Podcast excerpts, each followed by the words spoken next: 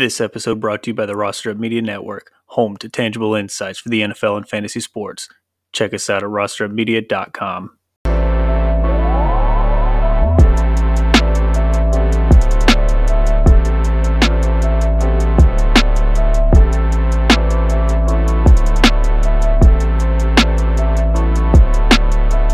We hope you enjoy this crossover podcast between the Jet Up podcast and the Panther Up podcast.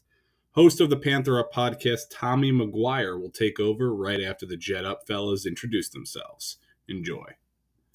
What's up, guys? Welcome back to another episode of Jet Up, part of the Roster Up Media podcast network.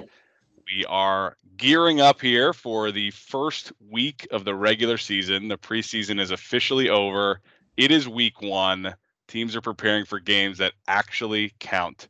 And we thought it would be awesome to bring on the host of our partner show, who we are playing this week, Panther Up. Uh, for the Carolina Panthers, we have Tommy McGuire with us here today, who runs our Panther Up show uh, for Roster Up. And we're going to dive into uh, Jets, Panthers, and everything that's you know, juicy and ahead of us here with Darnold and all the all the mm-hmm. fun stuff and storylines there. We also have Ryan on, who is our co-host of the Jet Up podcast. And uh, you guys want to introduce yourselves, Tommy? Yes, sir. Thank you, James. Thank you, Ryan. Glad to be on the Jet Up podcast. Ready to dive into our Week One matchup. Do a little bit of a recap on uh, our own Carolina Panthers preseason, how that went, the ups and downs and uh, looking forward to diving into some some action here. Jets Panthers. Ryan, very very excited to record an episode a couple days before kickoff. Uh, can't believe football season is back. Very excited. Yes, very exciting. Finally, after what feels like one of the longer off seasons uh, in recent memory, it's a long summer, um, and uh, we're excited to jump into Jets Panthers. Obviously, some some good storylines here, like we mentioned. Uh, we'll probably have this episode also appear on the Panther Up podcast as well. Um, so for you Panther fans that are listening, um, yes, we'll get you plenty of plenty of Panthers uh, conversation in here as well. So uh, now that we've done some intros, we're going to jump into a little bit of a preseason recap. Uh, so the Panthers went one and two, Tommy.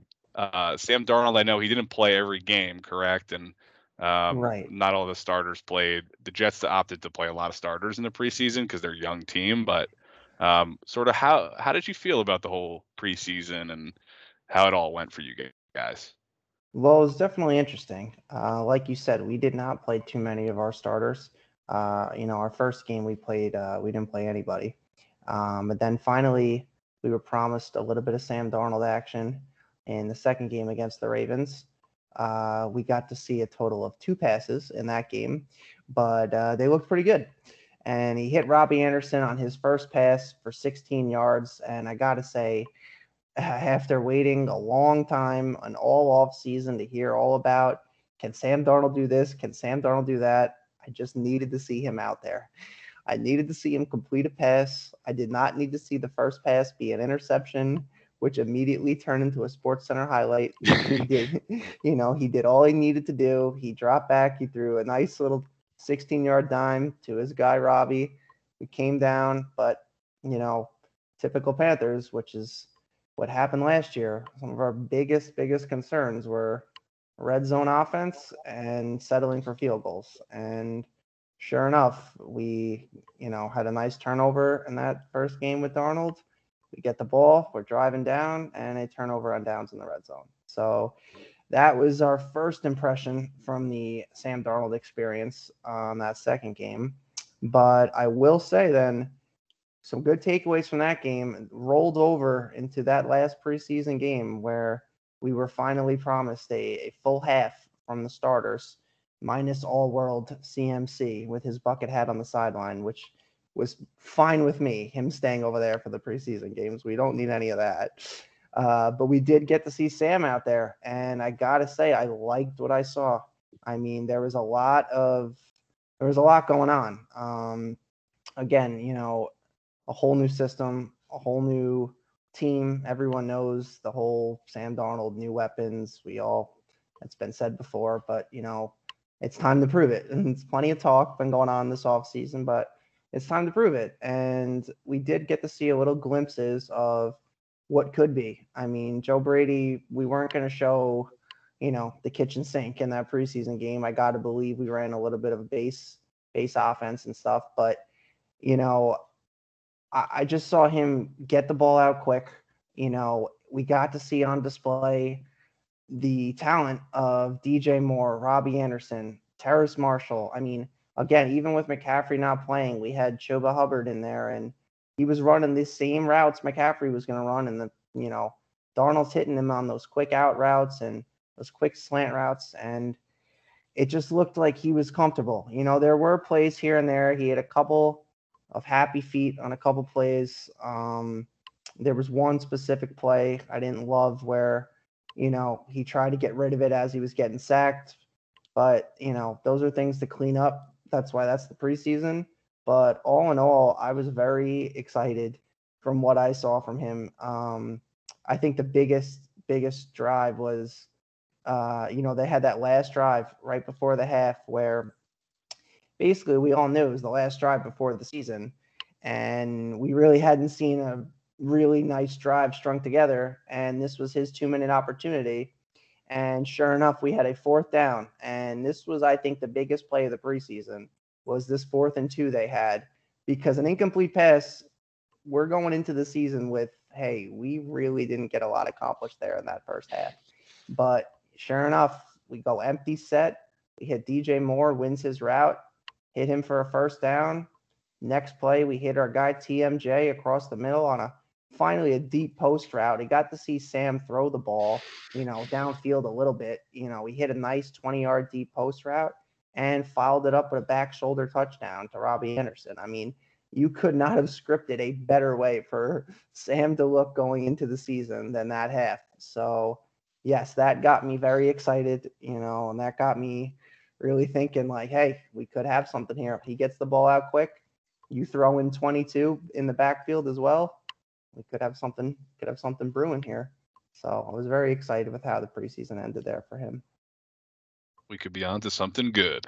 Yeah, I. I I get it. I mean, look, I I'm not gonna knock Sam at all. I think he's he definitely has those moments to get you excited. So, you know, I'm I'm not necessarily pulling for the Panthers this year. That's but what I was gonna I, ask. I- think, I you mean, know, from a Jets fan perspective, uh, I mean, aside from week one, obviously we put that aside, but how are you feeling? I mean, are you rooting for the guy? Are you rooting for him to do well? Because it seems like everyone in America is rooting for Sam Darnold to do well. Yeah. I, I honestly, so I posed this sort of question on Twitter, Jets, the Jet Up Twitter, um, because I just was like seeing a ton of tweets about how, you know, a lot of Jet fans were posting Sam Darnold's practice mistakes. They were like, look, haha, like we won this trade, et cetera, et cetera. And I was kind of like, I tweeted out, like, just a heads up, like, bashing Sam Darnold is not a great look. And like, you know, and I got it was like my most viral tweet ever. Yeah. Got like, you know, 500 likes, like 100 comments arguing about whether you should or should not root for Sam Darnold as a Jet fan. Um, I think some of the arguments were decent, as in like he's no longer on our team, so why would we root for him? And secondly, that we received some draft picks from you guys in that trade, so we would want you to lose, of course, so that we could have a better position in the draft. So I Yeah. definitely get those comments. At the same time, I think you can not root for someone without rooting against someone. So I think that's Well, I gotta say, I kind of feel. I mean, it's a, it's a very, it's pretty different. I mean, I would a little similar, but kind of different. But Cam Newton, I mean, for us last year, you know, as a Panther fan, it's not. He was not Sam Darnold. I mean, we had a lot more success with Cam Newton, but at the same time, you know, it hurt with him being gone. You know, it was a. Do I want to root for him? Do I not want to root for him on the Patriots? It was a, it was kind of a tough. You know, if he starts doing great, you're like, wait a second, maybe we no, made it's a tough mistake here. position You know? you're like this guy did some things for us that we loved. With Sam, we always felt like he just got a bad hand, so we felt like bad for the guy. At the same time, I do get the argument that you don't root for somebody who's not on your team, but it is conflicting as a fan who for a player that you liked. Um, I think so- I think it has more to do with the draft pick than anything. Uh, Right. Because a lot of Jets fans just want that high second round pick. Um, so I don't I don't think it has anything to with going at Sam. I think people are just like, I don't want the Panthers to do well, so we get a higher pick, which is you yeah, know I saw arguments that were it. like root for him next year kind of thing. like once the draft picks are not in there, hope he does good. I think it's it's kind of I mean, a I it's a messy I thing. mean, I mean, I, I guess I could see where you're coming from, but I mean, it's not exactly a first round draft pick where you're in the where you're like kind of the Giants and the Bears scenario where they're rooting for the Bears to go 0 and 16 so they could get you know the number Right. one pick next year, the Giants. But uh, I I mean, I, I guess I get what you're saying, but I just again I've said this before, but like I don't I didn't really understand I guess how much of a polarizing figure Sam Darnold was and like how everyone is just really really rooting for the guy where it was like it was almost like he was taking away like child protective services from the Jets. It was like we saved him because like he I mean the guy looked like a beaten man every time I listened to him talk in a press conference. Like what the hell did you guys do to him up there? You We hired- yeah. But, uh, but from literally, I mean, every interview that every Panther player gives when they're asked about Sam Darnold is the same answer of, you know, he's so down to earth. He's such a cool guy. He's really relaxed. I'm like, yeah, that really doesn't fit the New York media. Yeah, but I lifestyle. think that's why we liked him as a person. So it's like that's why it's like he's easy to root for, yeah, but he does play for another team now. So I get those arguments. I would like to see him play well, as long as it doesn't hurt our draft position, I suppose, because I am a Jet fan. I have to Yeah. hold to that. I can't go against my own allegiance to root for a guy.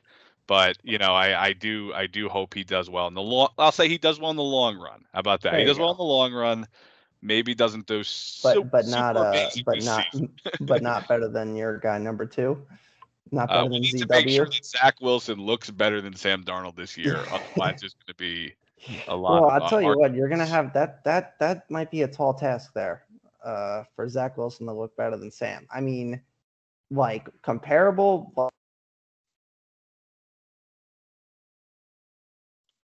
just team wise. Like, you really think that? Like I'm saying, I guess I mean we've went through this before, but if you put Sam Darnold on the Jets roster right now, like, do you think like is it a lot better with Zach Wilson on that roster right now? But we don't know. Yeah, I think it's an unknown. Ryan, what do you think? Like Zach Wilson. I mean, we've seen some great things from the preseason, but it's so early. Um, I like. I've always you can go back, you know, since we drafted him. I I loved Sam Darnold. Thought he was a great player. Thought he had a lot to work on, turnover wise and decision making wise, and and especially footwork. But um, I don't think that's like a real fair argument yet to say who's better. Um, yeah. I think Not- Sam was given a raw deal, and I think I'm a big believer in where you get drafted matters, and where you go matters. Um, just from a coaching perspective, and, and from a, uh, a you know supporting cast and who's around you in the system. Uh, so I think it's to make that argument. I gotta wait a little bit. Um, I think the biggest piece, and I, do I think Zach could be better? Yeah, obviously we, we have to see, but at the same time, I think the biggest piece of moving on from Sam was was the contract, because you don't want to go into this year and not know what Sam is, and then have to pick up his fifth year option. So I think just from that perspective, where our roster is as far as the youth standpoint and the new coaching staff and, and, and a lot of draft picks, I think taking the younger quarterback was that that's the biggest deciding factor. You know, obviously Joe Douglas and them would probably tell you that they, they feel that Zach is going to be better. I think the biggest piece was they don't want a, a fourth year quarterback because now you have all this dra- these draft picks and then you don't know what to do with Sam if he had stayed. So I root for Sam. Obviously, we want a high pick, but at the same time, I think Sam deserves to be you know, in a good spot, and I think he's in a great spot. I think Matt Rhule is a great coach. I think Joe Brady's one of the you know best hires you could have made at OC. So I think he's going to do really well. I don't think that's a fair argument at this point to even compare them until at least one full season's under under their belt. Now are you? But- uh, But that's what people are going to do Yeah. because these guys are coming. Yeah, I mean they're going Yeah, to, for the same especially after week franchise. one, especially Yeah. after week. Yeah. And boy, it's going to be exciting. I think you know, I I do still worry because I ke- all I hear is uh, how you know weak the offensive line is for the Panthers. I don't. Is that true? Yeah, uh, I mean, we do we do definitely do have a shaky offensive line. I will say that. Um, but I will say another thing for I mean, just watching the Panthers, you know, year after year, we've never had a solid, solid big name offensive guys. I mean, other than if you want to go all the way back to Jordan Gross, you know, or Ryan Kalil, other than those two guys, I mean, I just think year after year we have somehow put together a decent offensive line where it's not where the problems of why we're losing games you can just point to our offensive line is giving up way too many sacks and we got no time in the backfield for you know whether it was Bridgewater or Cam to throw the ball. Like I really don't think that that has ever been you know I don't think it's been a huge strength of ours but at the same time you know, all I hear from living in New York between Jets and Giants fans is the offensive line, the offensive line. Right. You know, it's all I hear about from a bad team. That's a very easy excuse to put on the team is, you know, our, our offensive line sucks. But I mean, I, I mean, it's going to be interesting. We do have Taylor Moton. We locked him up as I believe one of the best right tackles in the league this year. So, I mean, to say we have a, one of the worst offensive lines in the league if you have one of the best offensive linemen in the league on it, it can't be the worst offensive line in the league, you know. But right. again, I just, we are, yeah, we did. I just think with Sam, it's important because I think he's just gonna have uh, like, which is something I did know. I did notice that a little bit in the preseason. You know, I mean, again, it was such a small sample size to see one half of football, but there were a couple, a little bit of happy feet type of plays. I I did notice a little bit, but like you said, with Joe Brady as the offensive coordinator, I just think him getting the ball out quick lo- looks like a point of emphasis that he's been focusing on because again, like he was throwing these short, you know, five, 10 yard passes, but if that's what works, that's what works. I mean, like, yeah, I think, absolutely. I think for him, it's important to get his confidence back this year. I think that should be a big goal for him and, and Joe Brady. And like the short passing and all that stuff really helps because you're not yeah, reliant like you on knock. I mean, like the pocket. again, you could knock it all you want, and again, that was a huge problem last year with watching Teddy Bridgewater. Was you know third and tens, him throwing four yard passes or something like that, or trying to get back in the game. That's a problem, but in you put it in an offense where Christian McCaffrey's actually playing in, which again, I just think that people are just you know, obviously the big name this year is Sam, Sam, Sam. It's all about what Sam's going to do, you know. But I just, it's like Christian McCaffrey did not play last year. Like the guy two years ago literally was the first player since Marshall Faulk to catch a thousand receiving yards or rush for a thousand yards. Like you take that guy off the field, like there's going to be a noticeable difference. I mean, so you put him on the field with Sam, and I don't care if Sam throws, you know, uh, 25 uh, passes a game where they're under seven yards. I mean, if it results in a win and we're running the ball with McCaffrey, you know, we're running those quick slants to Anderson or Moore, and then hey, take a shot deep with Marshall or something like that. You know, that's that works. That's fine with me. You know, it just all depends who the personnel is. And last year, you know, you saw what Mike Davis did in the Panthers offense last year. That was Mike Davis. I mean, you just replace Christian McCaffrey into that role because McCaffrey did those stats without Joe Brady two years ago. He's really never gotten to be involved in a Joe in this Joe Brady offense. And I mean, I just think the sky's the limit when you put him in there. I just don't think people are talking enough about McCaffrey because it's overshadowed by the Sam Darnold, you know, phenomenon right now. But I mean, you put that guy with with Darnold. I mean, it's just like another quarterback out there. How smart McCaffrey is. Too, yeah, he's also so. never had anything close to that. Yeah, um, I mean, like in any shape, where like receiver, running back, anything, tight end. He's had guys that, I mean, if you look at his, you know, first year, you saw the guys he's throwing to. They're not on NFL rosters at this point. Yeah. So besides Robbie Anderson, who I mean, think up, about any fantasy draft you've even had the last two weeks. You know, the the the difference is Darnold. I mean, Darnold is now on a team where he has players that are being drafted in the first, second, and third round of fantasy drafts. Yeah, when, and, I mean, and, and, no one on the Jets is being picked that early. Even this year. I mean, we'll see how these young guys. In our do. lifetime, there's no been anyone that Yeah, close. Who are you picking in the last couple of years on the Jets in the first? five? Le'Veon. yeah. Le'Veon. on that one year. Uh, You know, who knows what, what happened to that guy? yeah, I don't. Laveranues Coles back in 05, maybe. I mean, maybe like Chris Ivory was the last guy people took in like the first five rounds, maybe uh, from yeah, the Jets. I mean, I'm, I mean, I went. I had there was a draft the other day where we were doing, and you know, you have McCaffrey's the first pick. I mean, he's the first pick overall. I mean, and then In most drafts, more Robbie yeah. Anderson, and I've been really trying to talk up this rookie, Terrace Marshall Jr. Man, I'm telling you, people are going to be sleeping on him from hearing about Ja'Marr Chase having the yips of catching, and you know, we'll see with Jaylen Waddle, and you know, I'm not a huge fan of the guy Toney on the Giants, but I think Terrace Marshall is going to be a stud, especially he's back with Joe Brady. He's already ripping apart the preseason. Uh, I just think it's just another weapon for us to have. He's already even being drafted in fantasy drafts. I thought he'd be slept on. I've seen he's been drafted in like, you know, you know, a little bit sleeper, sleeper pick, you know.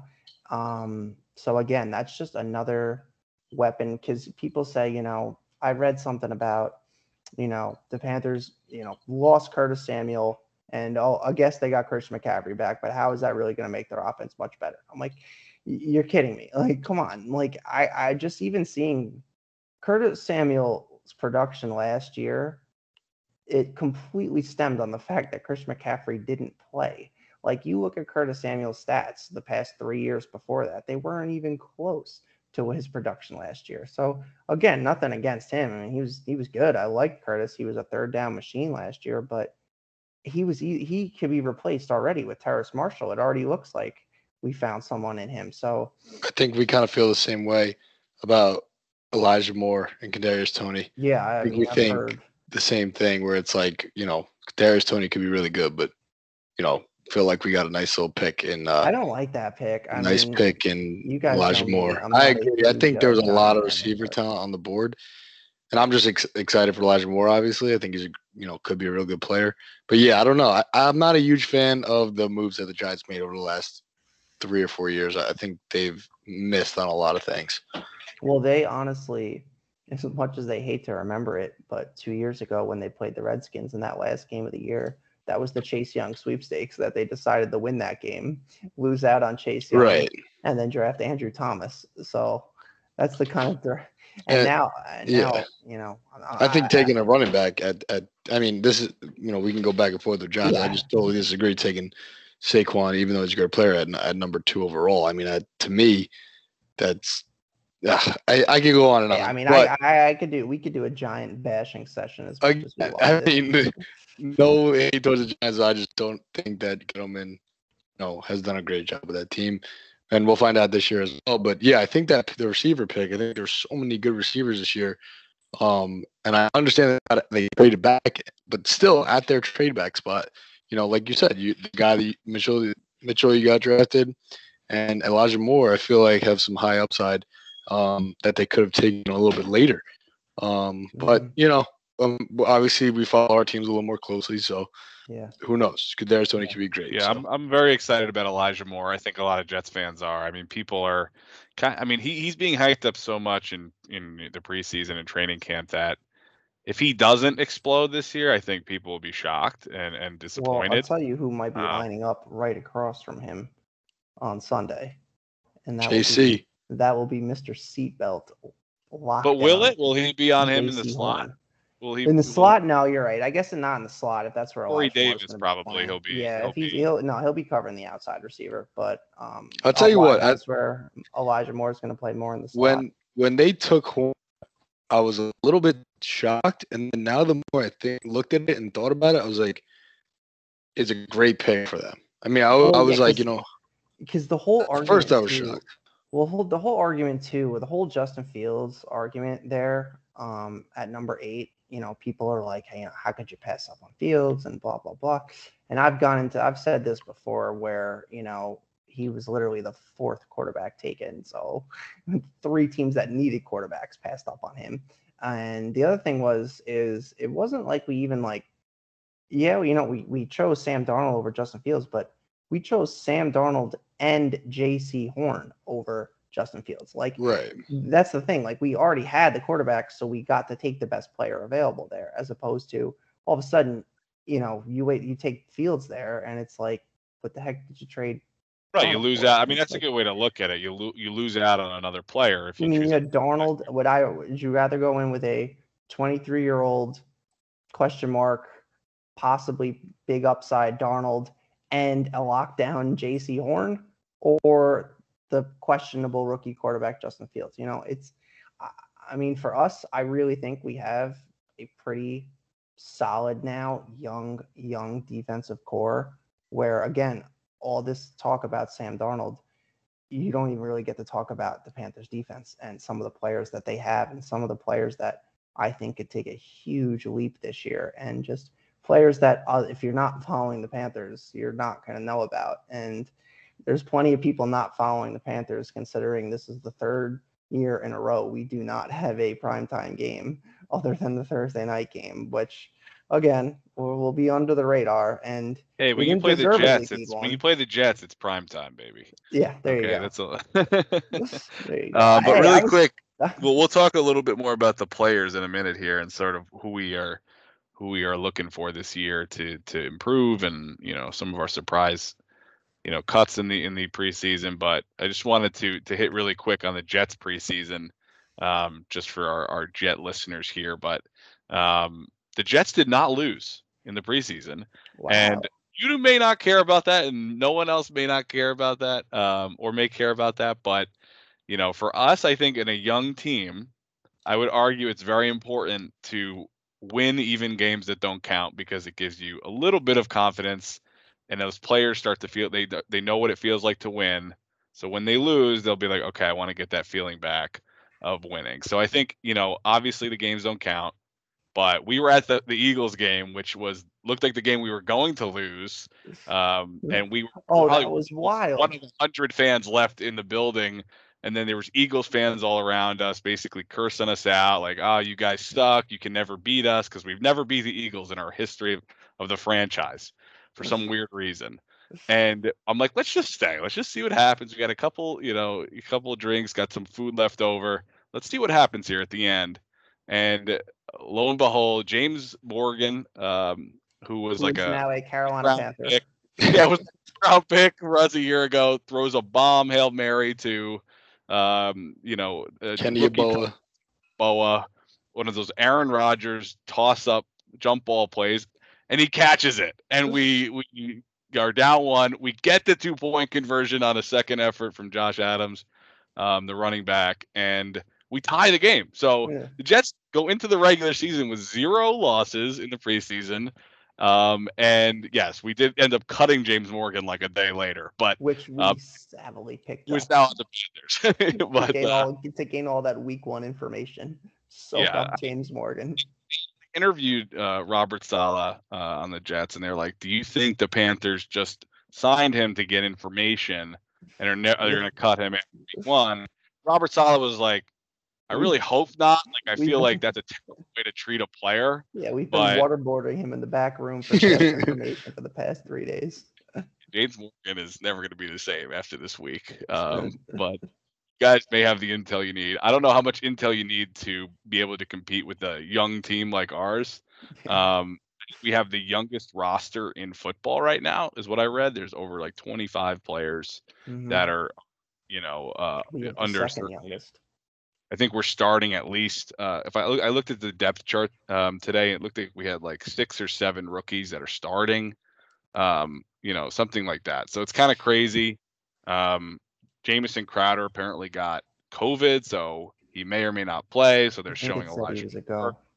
Yeah, they're showing Elijah Moore as the starter. Who knows? But yeah, he Crowder may play. But uh, anyway, it, it's it was fun to to win a few preseason games and to be at the game where a hail mary was caught in the end zone. So Was us- Fireman Ed still in Yeah. attendance as that preseason game was ending? what did you say? Was Fireman Ed still in attendance as the game was ending? I'm not sure Fireman Ed was at the game at all. Uh, to be honest with you, Tell you what, I someone else lost was. a lot of respect for Fireman Ed. Well, he left. He quit on the team, And then he came back. and then he came back. What the hell and was then he that? may may have quit again. I'm not really sure what's going no, on. No, he's back. Oh, he's back. He's back. What the hell was that, fireman Ed? yeah, I think you know, obviously the last decade's been tough as a Jet fan, but you know, you have a persona. You can't just give up, man. You can't just give up. You've developed this this sort of legendary fandom. You can't just walk away. You know. just gave up. Yeah. I'm not feeling it this year. Yeah. So anyway, it was nice to win win some games in the preseason. Zach Wilson looked really good. So we'll, we're going to jump into a, a segment we're going to start this year based on uh, Robert Saleh's um, his mantra: all gas, no brake. So this segment is going to be called "Some Gas, Some Break," and like it. basically it's going to be throughout the year we'll go up which players are up.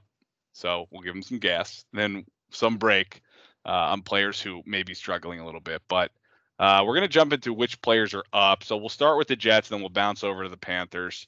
Um, so as far as players that are up i mentioned zach wilson. Um, he had a great great few preseason drives. I think he wasn't in a ton but he played with you know the starters his starting O line other than the new rookie guard who was out Alijah Vera-Tucker. Um, but he looked good. I mean he looked sharp. If you watched any of the highlights he was looked very composed in the pocket. And you know that was something I think I was worried about when we drafted him was is he going to be able to handle the speed of the NFL um, coming from a place like BYU that wasn't in a, a big conference or anything like that but he looked good I mean he moved through the pocket really well uh, he was throwing sort of off platform at certain times with a lot of accuracy. Threw zero interceptions, had a couple touchdowns. Um, you know, I think he's favoring guys a little bit, is what I noticed. So, like, a rookie can do this a lot, like favoring a guy like Corey Davis, who's sort of a proven guy and throwing a lot of passes to him when he's in instead of sort of spreading it around. He eventually did get the ball around a lot, but, you know, I think that's something to look out for going into the year. So, I would definitely say right now Zach Wilson is up. I would also say Corey Davis is up because he got a lot of balls thrown to him and he caught, I think, all of them. Um, so he had a, a good preseason, um, and he's going to be the leader in that locker room. Uh, the Jets do a show called One Jets Drive, kind of like the Panthers did that that show on YouTube. I can't remember what it's called. Camp was- Confidential. Yeah, so Camp Confidential, uh, where they kind of give you the behind the scenes, sort of hard knocks done by the team. Um, and Corey Davis has a really cool backstory. He's gone through a lot of different things, but really like made you love the guy. So I hope he can become a wide receiver one for us. Uh, and then Ty Johnson, who a lot of people are n- counting as like the Jets RB three, I think is actually now listed as um, RB two maybe. Um, and he's we think he's probably the, got the most talent uh, on this team from a running back perspective. He was on the team last year, did not really get a lot of opportunities because for some reason we were trotting out Frank Gore. Ryan will be upset that I said this, Respect Frank Gore one time. Respect Frank Gore. Upside. but Ryan also knew it was time to move on. So I think the Ty Johnson coming out of nowhere kind of thing, we kind of saw it coming last year from last year. He's trucking dudes in the preseason. He's looking awesome.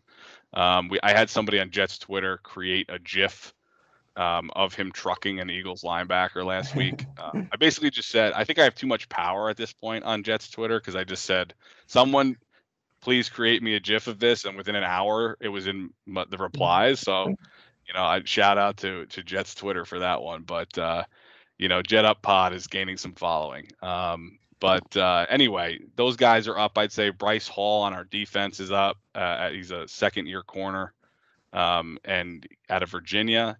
You know, he looked pretty good in limited action last year, and now he's basically our CB one. So we'll see what we got there because I think we mentioned Bless Austin on the first podcast I did with you, Tommy. We'll get Yes, into him in a second, yes. but a lot of young guys at corner. So Bryce Hall is going to have to be the guy to cover, you know, the the big bodied wide receivers that we play against. We'll see how he holds up. Uh, and then our kicking situation situations, last one I'll say is up. It's usually very, very shaky. We're not really sure who's going to be our kicker every year the last few years. Um, and this guy Amendola, Matt Amendola, coming out of nowhere. Yeah, just this. By the way, the most jacked kicker I think I've ever seen in my life.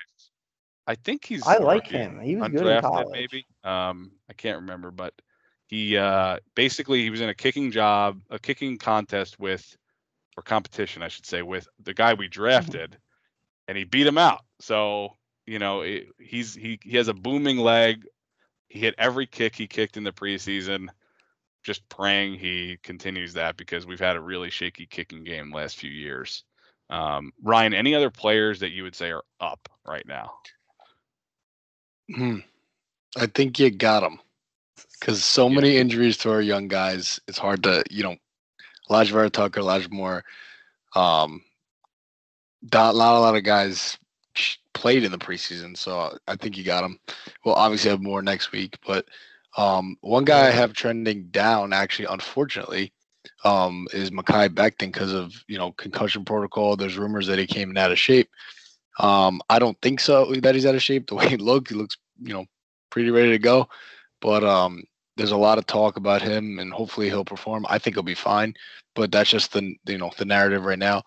Um, I think uh, Jamison Crowder with COVID obviously trending down, um, and uh, defensively losing Jarrad Davis. Um, you know, playing these younger guys. Um, Hamsah Nasirildeen, rookie. I think he's going to be solid. Um, but I would say, you know, Sherwood looked a little lost um, with his reps. So Jamien Sherwood, our hybrid safety linebacker type, is going to have to start as a you know late round pick. He did not look great. So you know, hopefully they show up and play well this year. But right now, I don't love the what I'm seeing. I think they have t- potential. Um, but those are the guys I think you know you know, hopefully we'll have a lot, you know, to, to offer on Sundays. But for now, they don't look great in preseason. I think, you know, Sal- Saleh will, you know, figure it out with those guys. Although we did have Jarrad, uh, we did speak to our Lions friends at the Lion Up Pod, and they said Jarrad Mhm. Davis is terrible.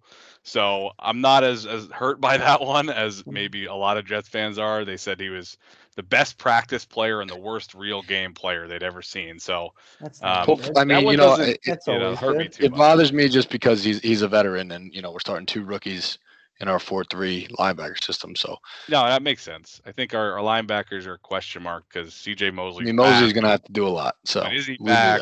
you know, yeah, I it's it's going to be really like a lot of unknowns with this season with all the young guys and you know, I don't know. I'm I'm I'm a little concerned about the defense because we watched the, the Packers, you know, backups just marching down the field on our starting defense. You know, obviously we didn't have The one Quentin the one thing out I, there. yeah the one thing i'll you know, say one- is that i've seen a lot of like just a lot of like high profile like um analysts talking about like yeah you you know you don't i guess you don't game plan as hard in the preseason you probably play some basic coverages hopefully that's the case because we did not look good No, it makes sense. I, I think hope that's the hope. Um, when everyone's out there, that they'll be a little bit better. I'm a little worried about how they'll handle all the weapons on the Panthers, but we'll get into that in a second with Tommy.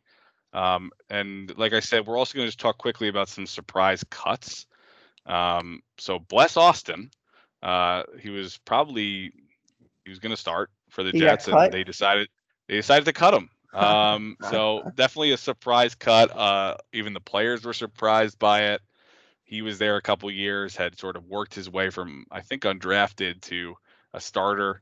Um, but let's be honest, Bless Austin was a liability. Okay, that that man was not covering any long starting NFL caliber honest. wide receiver uh, at, at at a high level. So yeah, people were like, I can't believe it. We're so light at corner. You would cut this guy. I'm like, honestly, why is he even getting the reps? Let's see what these other guys have that are rookies. So it sounds like that's what they want to do. They want to let the rookies you know, get some game action and see how they perform. We picked a lot of corners in the late rounds this year, so it's a lot of unknowns. So I think throw them out there instead of putting someone out there that is just going to get torched every week. So um, I, I'd rather see what happens there.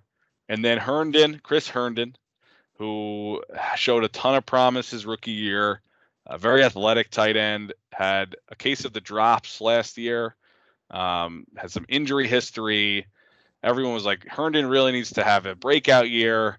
The Jets decided he just wasn't good enough, and they cut him. Um, and you know Oh, what? If he can't beat out guys like Tyler Kroft and Ryan Griffin and Daniel Brown at tight tight end, then he does not need to be on this roster. And I'm sorry, I was tired of all the potential that he had and never showing it. Um, that that position is one they're going to have to draft next year, pretty high, I think. Uh, tight end is definitely a problem for us. So, any other ones, Ryan, that were surprise for you, or were, were those the main ones? Um, a couple guys, you know, well, I guess not a surprise, but I'm kind of not glad. Obviously, you don't want to see a guy cut, but Joe Douglas cuts cut ties with some guys that he drafted a year ago, so almost shows you like, especially after even after the Robbie Anderson decision to let him walk, he's kind of admitted, you know, I messed up. You know, he's he's not gonna say, you know, I'm I'm oh, you know, I never get anything wrong. We're gonna force these guys to be on the roster. Um, so he let a couple guys go that he drafted, which I don't hate because I think, you know, it just shows that he knows when accountability, um, you know, how to show accountability. So I think getting rid of guys, obviously you want draft picks to work out, but I thought he did an honest job, just like he did an honest job with the coaching hire where he didn't know Rob Saleh before the, the process. So I think he does a pretty good objective job of, you know, bringing in talent. So just a couple guys, you know, La'Mical Perine, I think, you know, there was a lot of question marks about him making the team. Um, I think he'll be fine. He had a good preseason. Um, but yeah, not, nothing too shocking besides, you know, Bless and, uh, you know, James Morgan, who just really didn't play well. Uh, he, you know, now he's, you know, Sam Darnold's backup. Might be, might have, might end up starting. Yeah, it's definitely a double-edged sword. It's a double-edged sword though to, to with Doug- with Douglas because you're like happy that he's not stubborn to just and has this ego where he's going to say. but he also has to prove that these picks matter are what. worth keeping because, you know, Right. besides Becton, you know, that first draft, you know, you got Mims, who's a question mark right now. Um, you got Braden Mann, who's a really good punter. You know, not a premier position, but real good punter. Um, Michael P. good. Ryan's our backup, you know, third, fourth string running back. Um, Ashtyn Davis has barely played because of injuries. So it's like the early returns on the draft are Becton, which is fine. You want to hit And on Bryce first Hall potentially. I think Bryce Hall, Hall, hopefully.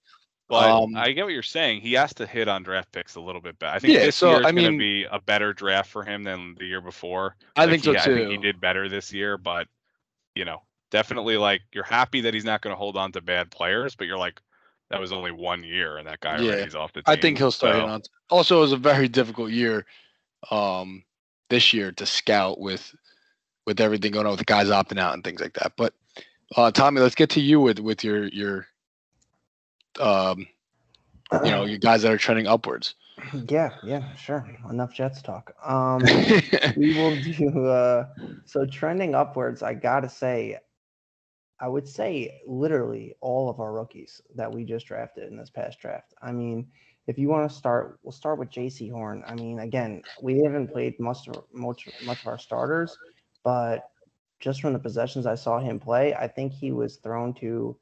I, I think he was thrown to five times with zero completions and about two pass breakups in the preseason. So he just looks like an alpha. He looks ready to play. He looks ready to go.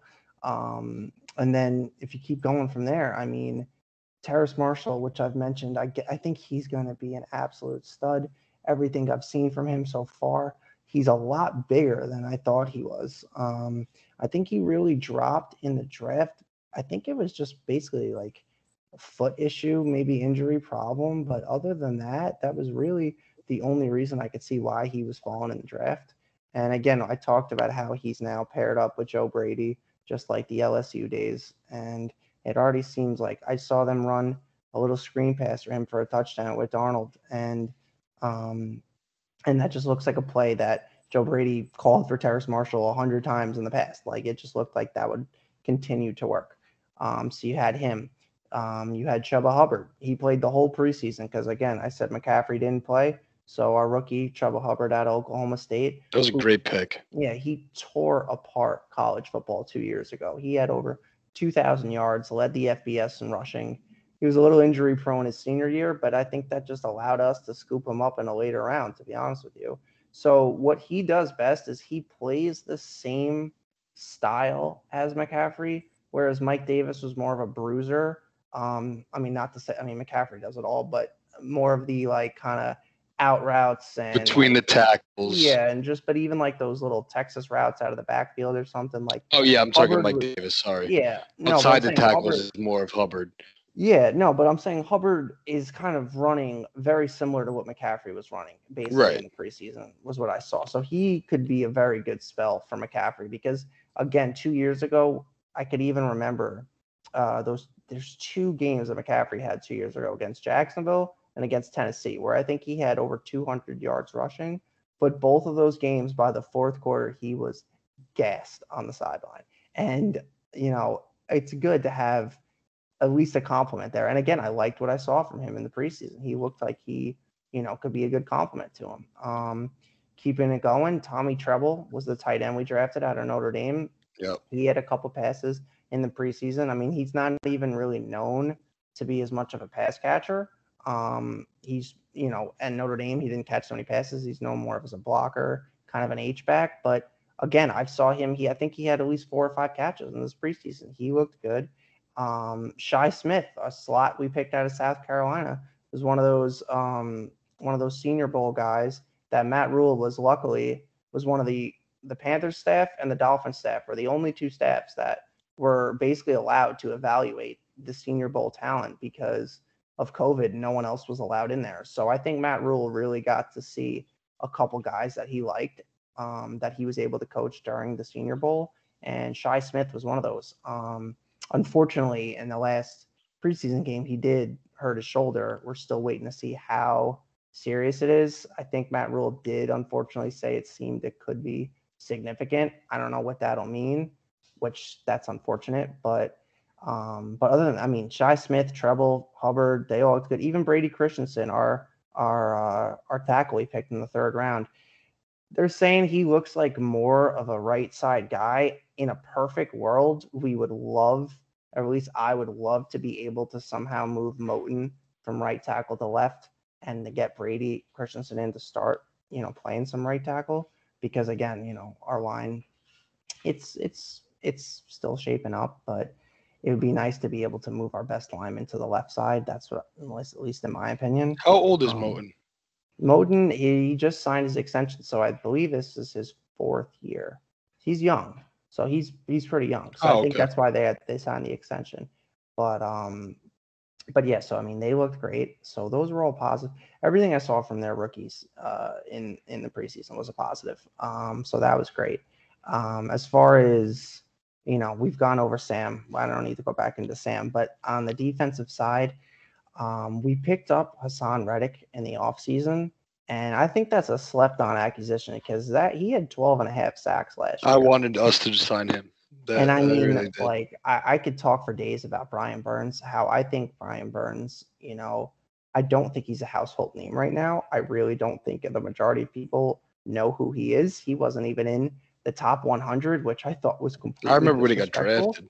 And yeah, and I mean, he last year, I, I don't, I, I really think he gets to the quarterback quicker, or I shouldn't say as quick as anyone I can see in the league.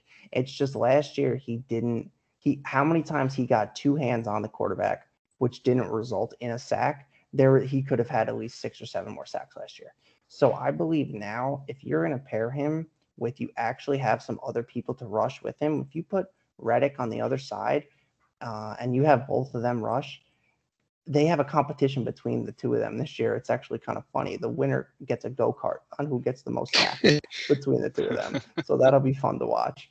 But uh, again, even our even our draft pick from last year, Derrick Brown from Auburn, he slowly but surely got better and better as the year went on. And he's so young as it is too, and he is going to be a beast as well. So I mean, if That you- defensive line is is yeah, pretty. If, if you can pretty get, tough. I yeah, mean, this game's going to be a battle of the defensive lines. Honestly, I, I mean, obviously, you guys have more offensive proven talent at this point. Um, I think with the D lines, it's actually I, I I'll say it won't be a battle of the defensive lines. It'll be who which offensive line can hold up in this game because I think the Jets have made improvements, but that's an insane you know front for the Panthers yeah, and yeah, that's Jets what I'm have. saying. The Jets so- have and Williams and a couple good, you know, rushers as well. We had lost our best pass rusher in Lawson. Yeah, Uh, I mean but that was There's some promising young guys. I don't. I'm not going to say we have a formidable pass rush, but With the Panthers line, I think there's, you know, some question marks there as to how that, go. yeah, So I- I mean, I for as far as the Panthers D line though goes, I mean, if you're edge rushing Reddick and Burns, and then you have up the middle Derrick Brown getting some sort of pressure, you sign Yeah, it's gonna be- Fox from the Rams, who had I think he had about eight or nine sacks last year too. You know, you have some veteran presence there on the line. Yetur Gross-Matos was our guy from a, a draft pick, second Yep. round pick last year. He's young.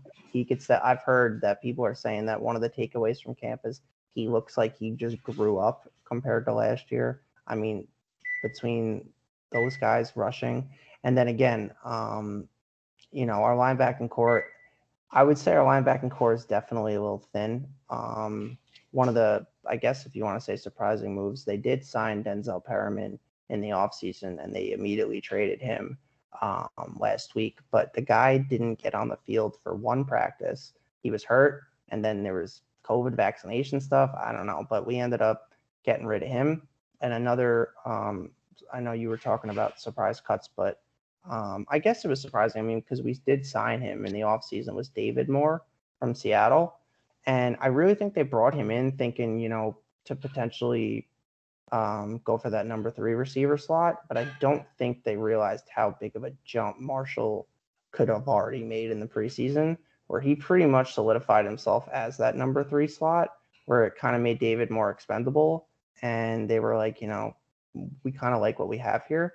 Um, I do. I guess I thought it was interesting just because of some receiver depth, you know. But um, But I do Uh, think that's something I mentioned too to like, you know, to Jets fans the other day. I was like, it's a good thing when you see players that you thought were going to make the roster get cut because it means that the guys that did make it are playing at a higher level than you expected. So I think, you know, we we cut uh, you know, a couple receivers. That's if you trust trust the front office. Sorry to. It is, but I'm just saying from a, like we cut a guy Vincent Smith who had a great preseason, but it just you know makes you think, okay, like maybe we're actually getting better at developing this talent. That you know fans go into the season thinking that guy is not going to make the roster, or you know this other guy is going to overtake him, and like you're saying with David Moore, you know a rookie overtook him, and I think that's something that's exciting for you and, and exciting for us when we see other players. what about your guy? came in Uh, what about your guy. Frankie Luvu from the Jets?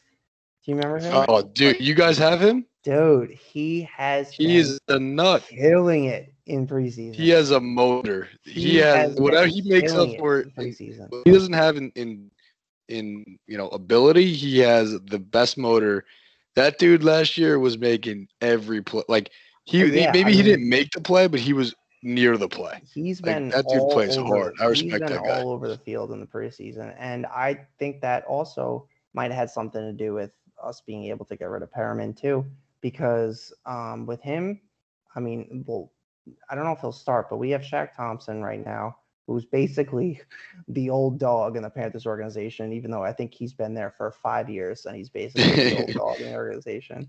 Um, not, So not counting my guy JJ Jansen, our uh, our long snapper, who is the pride of the Panthers. I think he's now he's their longest tenured player. I think But, everyone's um, long snapper is the yeah. pride and, and longest tenured player on a team. So we, we have the same thing. Well, well, we yeah we did a nice little savvy move of the uh, we drafted another long snapper, but uh, we put him on nice injured reserve to to keep him on the keep him around so we didn't have to cut him. But uh, but yeah, so yeah, so Frankie Luvu has been looking sick in the preseason, but um, I thought it was funny that uh, the day that Luke Kuechly showed up to our practice was like the next day we made all our decisions on our linebackers. Like it was almost that like he was looking at he just was like, no, not that guy. Yeah, Pick like, that. Go with that guy. yeah, so like right now our middle linebacker is Jermaine Carter Jr. and like he was he's young. He had an okay year. I mean, he wasn't he was average last year, nothing special, but he looks like he can make a jump too. And again, like it was funny. It was almost like the day after Kuechly was there, he was like maybe gave the nod of approval on Jermaine Carter and and Luvu and Reddick and Thompson, and was like, you know what, I think you're okay here.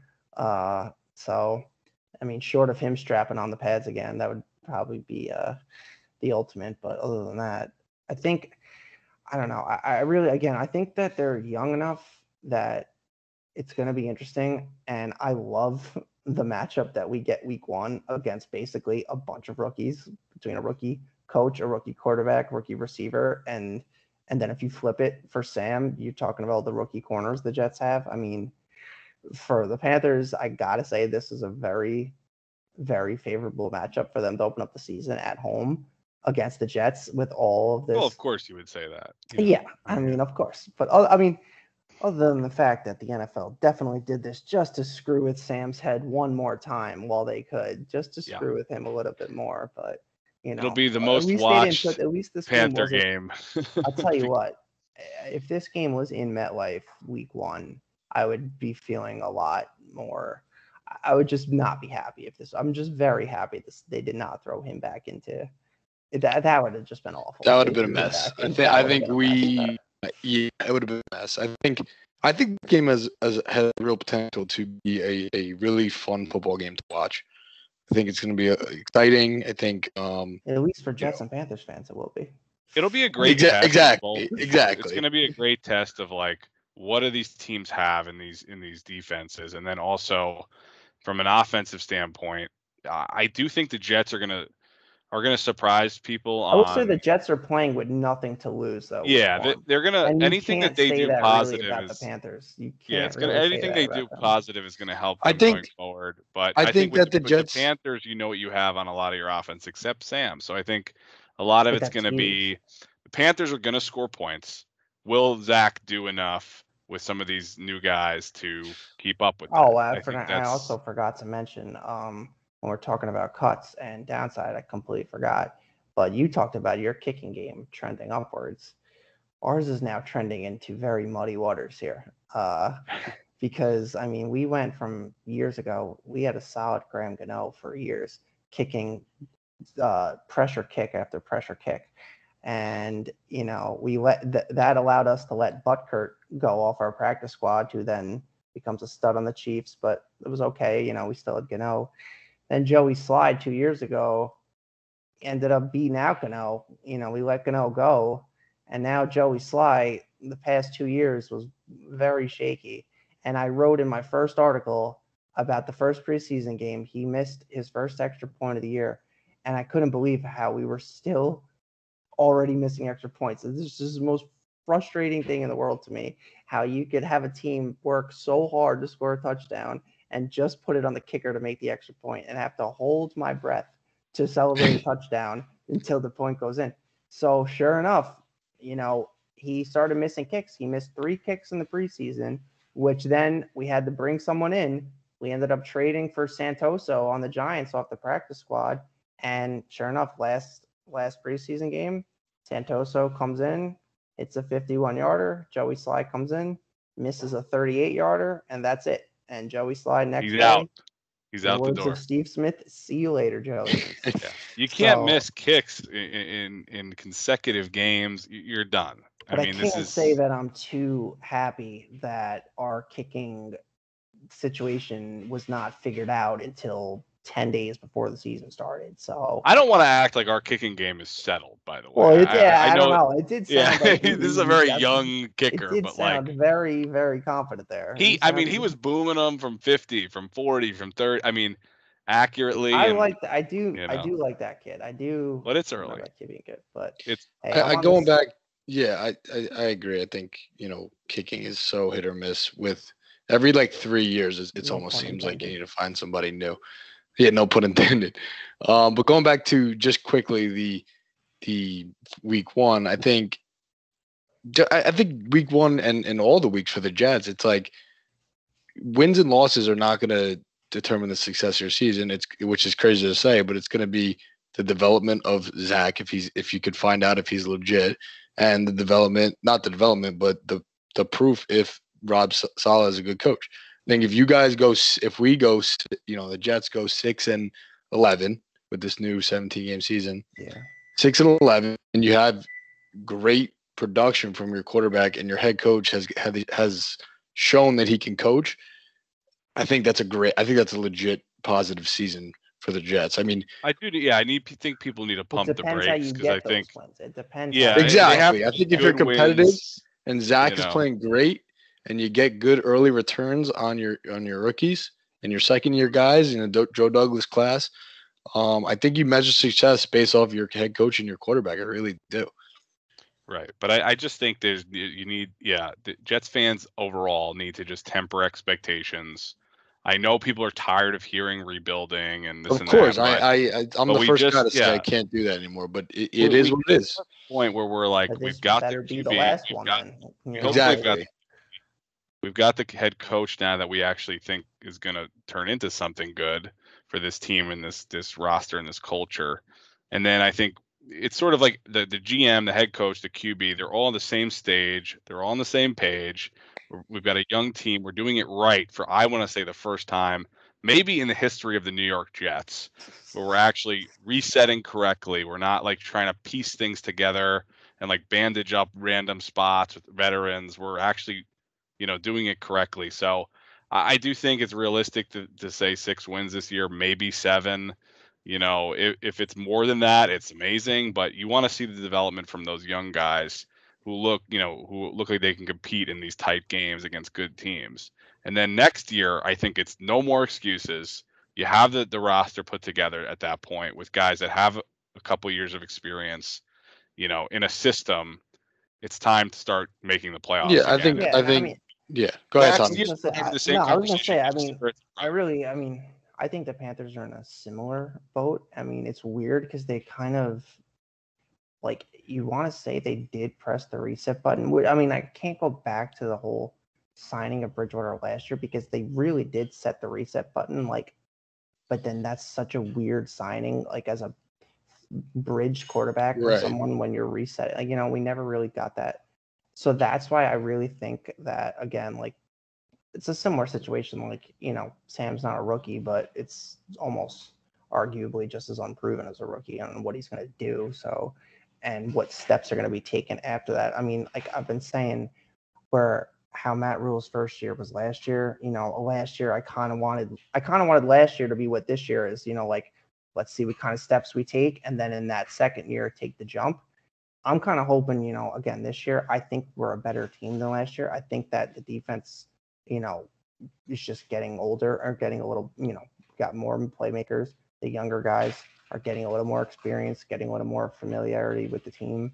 Um, whereas in, I'm hoping this year, I, I gotta believe this year we can get to nine wins. I mean, nine and eight, win, a nine and I eight. think- I don't think that that's out of the question for the Panthers this year Absolutely, I think that's a pretty that realistic thing.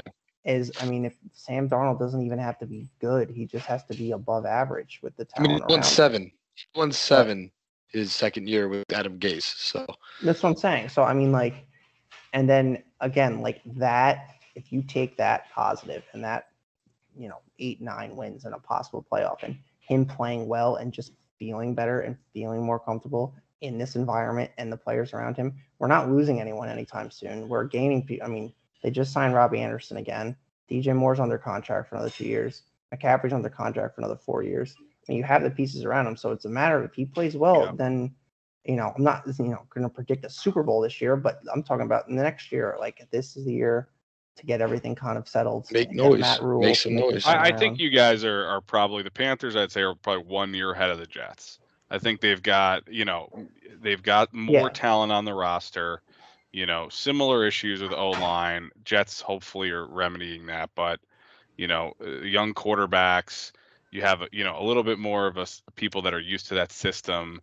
So I think you guys will probably be in that you know in eight nine if you surprise people ten win situation where you know maybe next season you're actually a you know a, a true contender. Yeah, and um, and, especially you if know, so- you know freaking Brady finally decides to hang him up at some point. I mean, we have a step up on our division. I mean, you know, Brees is gone. Brady's got. He's got to stop doing this TB12 program because it's it's made him Yeah. into some supernatural being. Yeah, who the hell is? Okay. Yeah, I know. Now, he, yeah, now he's getting Ben Roethlisberger to start trying to follow it too. Yeah, I got people like telling me they're reading this TB12 book on how to how to be, you know, uh, as as sort of have the longevity uh, throughout, you know, various things. So uh, I'm tired of Tom Brady winning, but I also have to respect it.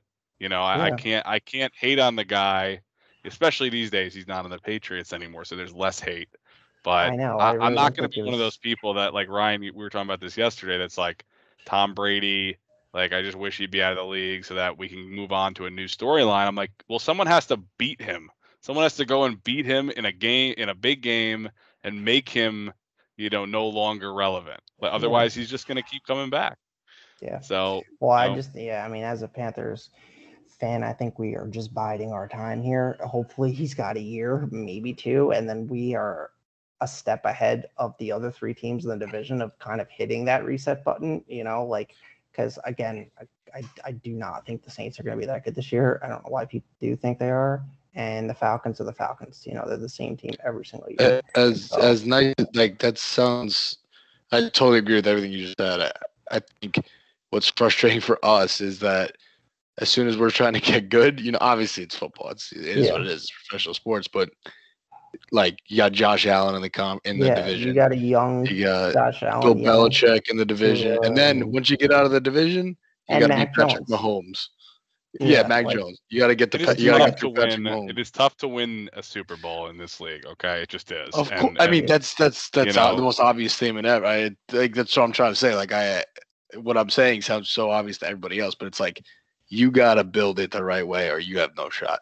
And you have to be able to beat the Patrick Mahomes of the world. I mean, you're going to have to be that good. And I think that's what Jets fans and I'm sure Panther fans are thinking too is like, is our team actually going to be able to compete with these elite rosters? Like when we play, we practiced with the Packers. Hey man, this- this Tony, uh, offseason, and throw on people the said the tape of Packers week look- 12 last year.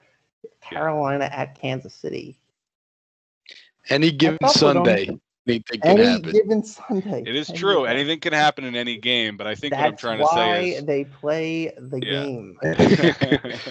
the Packers, though, apparently looked, you know, like they should a lot better than the Jets in the in the in the practices, and that's something that I think Jets fans have to recognize is the team is not a championship team yet, and it's not going to become a championship team overnight.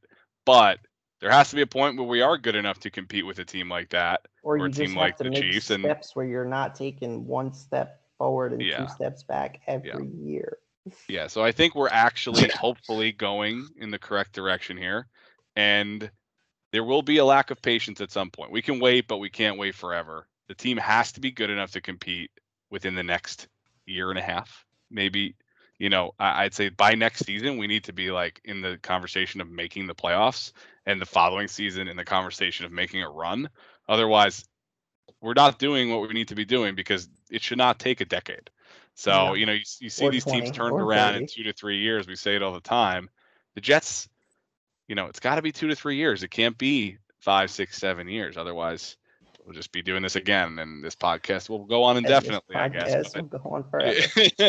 but right uh, I want I want new storylines to talk about on this podcast. I want to talk about how well the Jets are doing, how well they are improving, the games that they're winning, and that they're playing. Hey, I'll tell you what. After week one, I'm a big Zach Wilson guy. Trust me. I was a big fan of him at BYU. We got to get through week one, and then we could be a then we could be a happy uh, Jets Panthers podcast together. But tell you what, yeah, Sunday we'll root, comes. we will root for each other's uh, after we find you know after week one and we feel like okay we can be friends again. But yeah, as far as as far as the week one game goes, we'll find we'll finish the podcast here with some final score predictions. So I'll kick it to you, Tommy, first. Give me your final score for this game. my final score prediction. I'm gonna go with a nice 24-13 Panthers. Okay. All right. I, I think that's reasonable. I think, you know, lots of unknowns on the Jets offense, but Ryan, what do you think?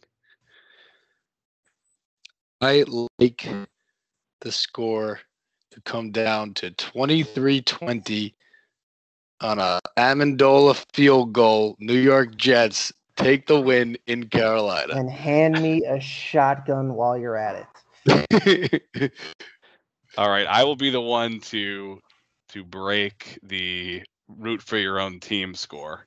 So I will I will I will say I'm optimistic about the Jets. I think they could definitely win this game, but I'm going to go 28-24 Panthers. I'm going to give it to them here. I know Jets fans are going to hate me for saying What? that. You're not putting 24 up.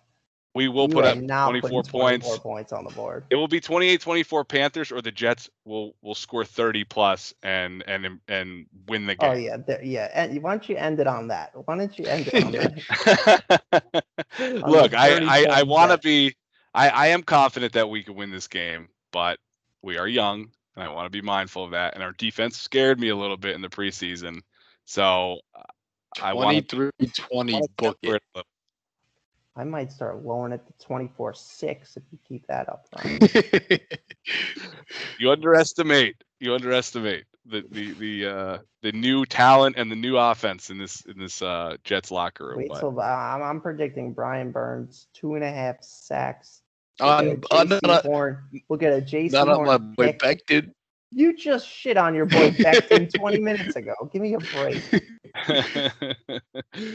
Look, lots of great storylines here. I think we're all very excited for this game. We're all very excited that it's week one. Real football is being played as soon as this Thursday. This podcast will go out on the Jet Up podcast uh, feed as well as the Panther Up podcast feed.